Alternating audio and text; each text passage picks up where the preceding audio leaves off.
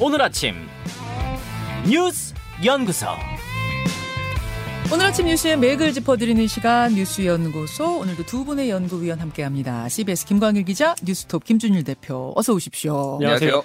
신남로 어, 지금 상황이 어떤 거고 밤새 상황이 어땠습니까? 지나가는 속도가 예상보다 빨랐습니다. 지금 이동 속도가 오, 그 시속 52km거든요. 예.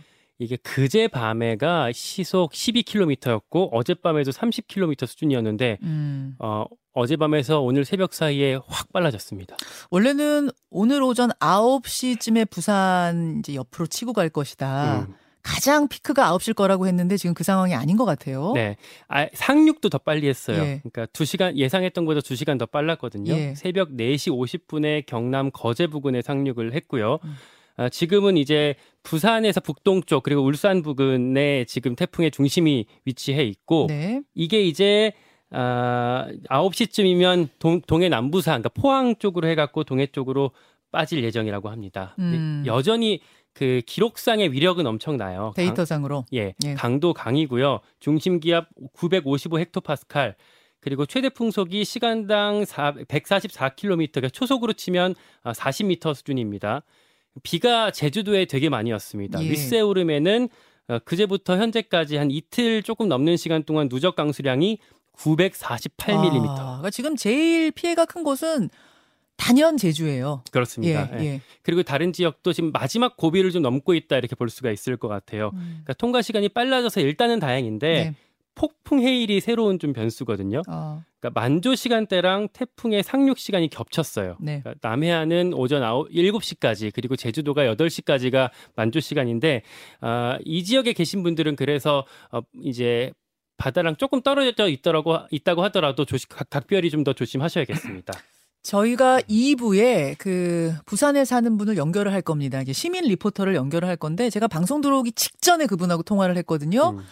근데 지금 지나간 느낌이다. 아, 부산 지나간 느낌. 그러니까 시민이 그냥 몸으로 느끼기엔 지나간 느낌이다. 오히려 새벽 4시에서 6시 사이가 굉장했다. 음. 이렇게 얘기를 하시고 뭐 눈에 보이는 큰 피해는 지금 없는 것 같다라고 음. 하시는데 실제로 어떻 어떻습니까? 그러니까 중대본에 다른 사고 인명 피해가 특별히 많이 집계되진 않았는데 하나가 지금 있어요. 예. 울산에 사고가 있었거든요. 새벽에 20대 남성이 물에 빠졌다는 신고가 들어와서 수색 중이에요. 예. 뭐 음주로 이제 추정이 되고 있는데 그 물이 불어나고 유속이 빨라서 지금 그걸 수색하는데 좀 어려움을 겪고 있다고 하고요. 음. 다만 이제 북서쪽이죠. 이제 수도권이나 충남 이쪽에는 어, 호우주의보가 일부가 지금 그 해제될 정도로 어, 다행히 좀 상황이 좀 지나간 측면이 있고 네. 여기 우리 방송하고 있는 목동에도 지금 밖에 비가 한 부슬비 정도만 내리고 있는 음. 상황이거든요. 다만 출근길에 강변, 강변북로, 올림픽대로, 노들로, 동부간선로, 내부순환로, 양재천로는 일부 구, 구간이 지금 통제 중이니까 어, 출근하시는 분들은 좀 조심하셔야겠습니다. 지금 곳곳이 통제 중인 거예요. 예. 어, 비는 사실 거의 서울은 지금 멈춘 것 같은데도 통제 중인 거예요. 네, 그러니까 한강에 지금 물이 좀 불어난 부분이 있어서 음. 아하. 미리 통제한 것 같습니다.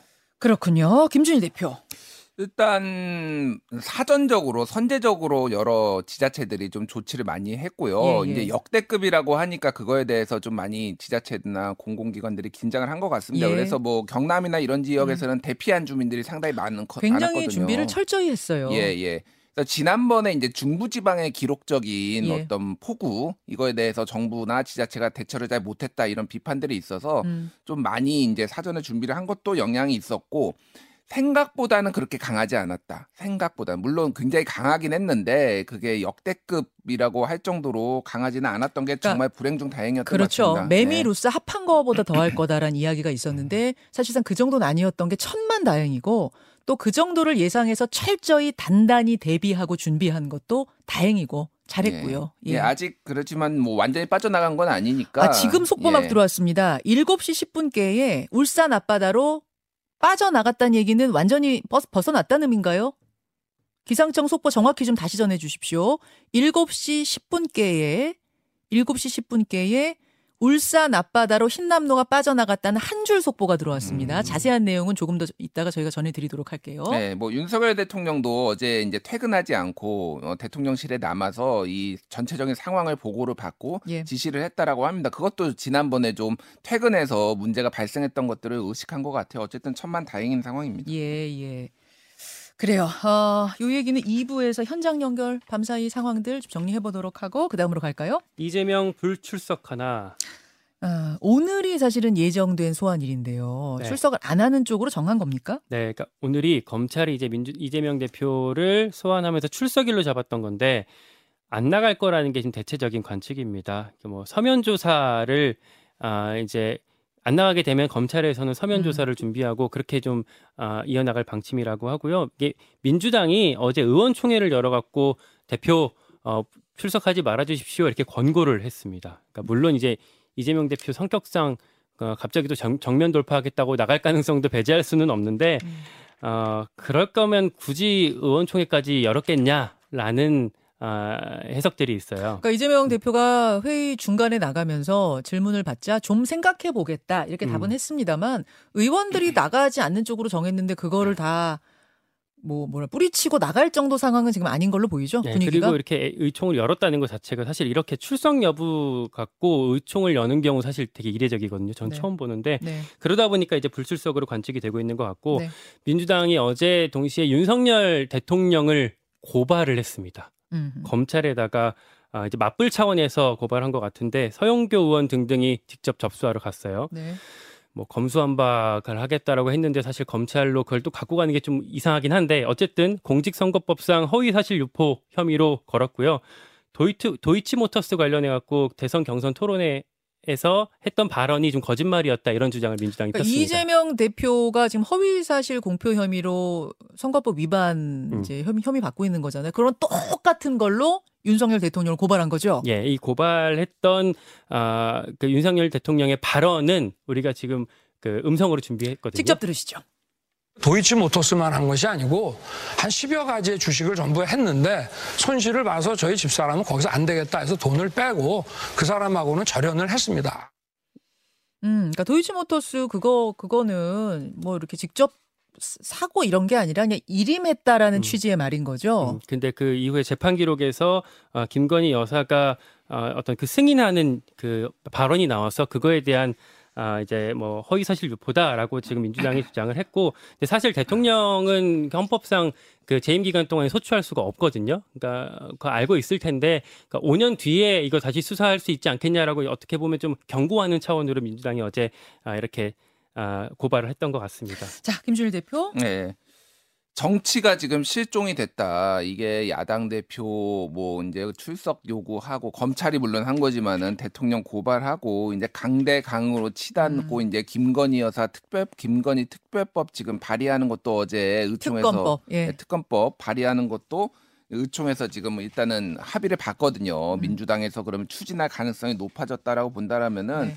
이게 이제 강대 강으로 치달을 수밖에 없는 상황이 됐습니다. 그렇죠. 어제 한동훈 장관이 이제 기자들이 이 민주당에서는 이거를 이제 전쟁이라고 보고 있다. 음. 이재명 대표 이제 출석 요구를 그러니까 이건 전쟁이 아니고 범죄 수사다 이런 얘기를 했고 네. 이원석 검찰총장 후보자도 어제 이제 청문회에서 이 출석 요구에 대해서 충분하게 진술하실 기회를 드린 것이다 이런 데서 선을 그은 모양이에요. 예. 근데 이제 대통령 이제 기본적으로 이제 뭐이 이, 이재명 대표에 대해서 지금까지 검찰 수사를 했던 것들이 지금 한 뭐 일곱 여덟 건 뭐 뭐 뭐 개수에 따라서 뭐 많게는 열 개다 뭐 이런 얘기도 하는데 그 예. 가족까지 합치면은 보통 이제 검찰 수사라고 하면은 여기에서 뭐 배임 음. 뭐 횡령, 뭐 뇌물수수 뭐 이런 것들을 좀 나올 거를 처음에 기대하시면 기대라기보다는 그거 검찰이 이렇게 세게 하면 그 정도 나오는 거 아니야라고 음. 했는데 이게 공직선거법이 먼저 나와 버리니까 서로 이게 뭔가 조금 이게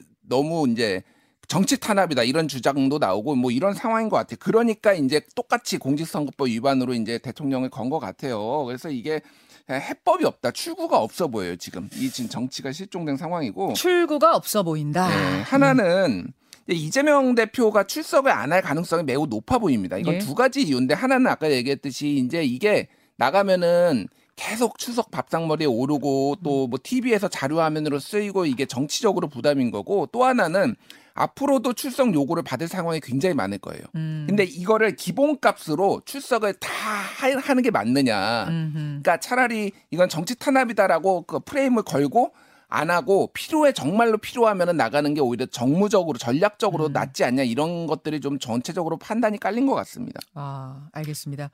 어제 예. 저 김광일 기자 예. 그 김건희 여사 허위 경력 기재에 대해서 경찰이 불송치 결정을 했고 네. 그다음에 그 법카 법인카드 문제에 대해서는 이재명 대표와는 상관없는 걸로 이것도 음. 이제 불송치했고 두 개가 동시에 결정난 것도 주- 눈에 띄네요. 네. 그- 근데 김건희 여사 허위 경력 불송치 관련해서는 아마 이제 민주당에서 그것도 걸고 어, 특검을 더 해야 된다라는 어, 주장의 근거로 계속 쓸 것 같습니다. 음. 그리고 한 가지 어, 아까 좀 말씀 주셨지만 협치는 이제 사라졌을 것 같아요. 당분간 아마 앞으로 예측을 해보면 여권에서는 계속 자극적으로 민주당 이재명 대표를 향해서 어, 좀 이렇게 아, 이렇게 감정을 불러일으키는 그런 발언들이 계속 나올 것 같고 거기에 대해서 그럼 이제 이재명 대표 이제 뭐 수호대 대- 개딸 뭐 최고위원들 하나하나 이제 아 그걸 또 방어하는 차원에서 계속 이제 강하게 싸우게 될 거고 그렇게 되면 정치권은 앞으로 어, 진흙탕 흙탕물 싸우, 싸움이 되고 그 과정에서 어떤 지지층은 결집을 하겠지만 음. 어, 또 중도층은 계속 등 돌리는 상황이 앞으로 펼쳐질 것 같습니다. 자 민주당 의총에서는 어제 그런 것들이 결정됐고 국민의힘 전국위에서는 당원 당규 고치는 작업을 끝낸 거죠. 네, 어제. 의결을 했고요. 그리고 나서 상임정국이 열어서 이제 바뀐 당원에 의해서 비상 상황이다라고 해석을 했고 네. 이제는 기존 비대위까지 다 해체를 했습니다. 음. 내일이나 모레 사이에 주호영 비대위원장 아마 아, 을새 비대위원장으로 임명할 예정이라고 합니다. 유력하죠. 주호영 비대위원장이 되는 게. 네, 아직 뭐 100%는 아니지만 어, 어, 거의 유력하다. 당내에서 다른 이견이 거의 안 나오고 거의 안 있습니다. 나오는 걸로. 어제 권성동 원내대표가 이 질문 받고선 7일이나 8일에 발표하겠다 그랬잖아요. 예. 근데 거기에 대해서 이준석 전 대표는 뭔가 아, 떳떳하면 이걸 빨리 밝히질 못하냐. 음. 이것만 보더라도 그 뭐라고 했죠? 좀 떳떳지 못하니까. 음. 어? 떳떳지 못한 비대위니까 그런 거 아니냐. 어제 한마디 했던데요. 어제 저녁에 우리 아, 저녁 퇴근길 프로그램 한판 승부에 이제 이원 그 중계로 나와 갖고 얘기를 했는데 어, 확정이 되지 않았으니까 성명 불상자를 내가 가처분 소송하는 것도 검토하고 있다 이렇게 얘기를 했습니다. 네. 아, 그 잠시 후에 김기현 의원을 저희가 연결을 합니다. 이준석 전 대표 기자회견을 보고 참 딱하다. 음. 이런 SNS를 썼었던 김기현 의원 이야기 한번 들어보시고요. 하나 더 보죠. 네, 환율 1,370원.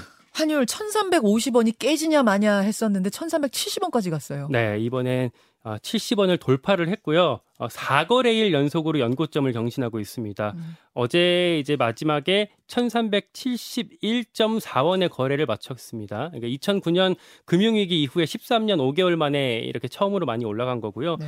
어, 한번 말씀드렸었지만 미 연준 파월 의장이 잭슨홀에서 발언했던 거, 그러니까 긴축 기조 얘기했던 거 그 파장이 계속되고 있는 거고 예. 킹 달러 현상이 계속되고 있다 이렇게 볼 수 있겠습니다. 김준일 대표. 예. 어떡합니까?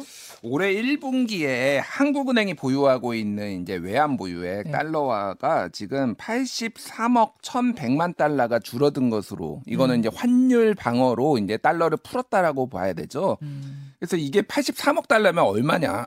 100조 원입니다. 이게 음, 적은 음. 돈이 아니에요. 그 마- 다만 우리나라가 이제 현재 가지고 있는 게 지금 4,364억 달러니까 굉장히 많아요. 전 세계 외환보유국 9위국입니다. 예, 그래서 예. 문제는 없지만은 이거 언제까지 이렇게 이제 방어를 할 수가 있느냐 이게 문제고 또 하나는 지금 생활 물가 공공 요금이 엄청나게 오릅니다. 수입 물가가 이게 달러 환율이 오르면은 이게 오를 수밖에 없거든요. 음. 그래서 지금 어제 통계청에서 발표를 했는데 먹거리 물가가 1년 전보다 8.4% 올랐고요. 와, 8.4%요. 예, 예. 허허, 정말 많이 올랐네요. 뭐 외식 물가는 1년 전보다 8.8%인데 갈비탕 13%, 짜장면 12%. 그래서 우리가 바- 많이 먹는 거뭐 네. 김밥 12%이 정도로 지금 굉장히 체감 물가가 많이 올라서 추석 그 물, 그러니까 물가도 지금 엄청나게 오른 상황이에요. 점심 시간에 직장인들 주변에 식당 한번 가 보시면은 조금이라도 저렴한 식당에 손님이 음. 바글바글해요. 그 정도로 외식비 많이 올랐습니다. 예. 예.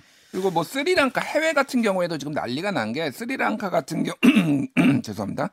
스리랑카 같은 경우에는 예. 30억 달러 지금 IMF로 구제 금융 받았고요. 뭐 음. 파키스탄, 뭐 방글라데시 등등에서 지금 디폴트 선언을 하기 직전인 나라들이 상당히 늘어나고 있는 상황입니다. 그래요. 여기까지 보죠. 두 분 수고하셨습니다. 고맙습니다. 김현정의 뉴스쇼는 시청자 여러분의 참여를 기다립니다. 구독과 좋아요, 댓글 잊지 않으셨죠? 알림 설정을 해두시면 평일 아침 7시 20분 실시간 라이브도 참여하실 수 있습니다.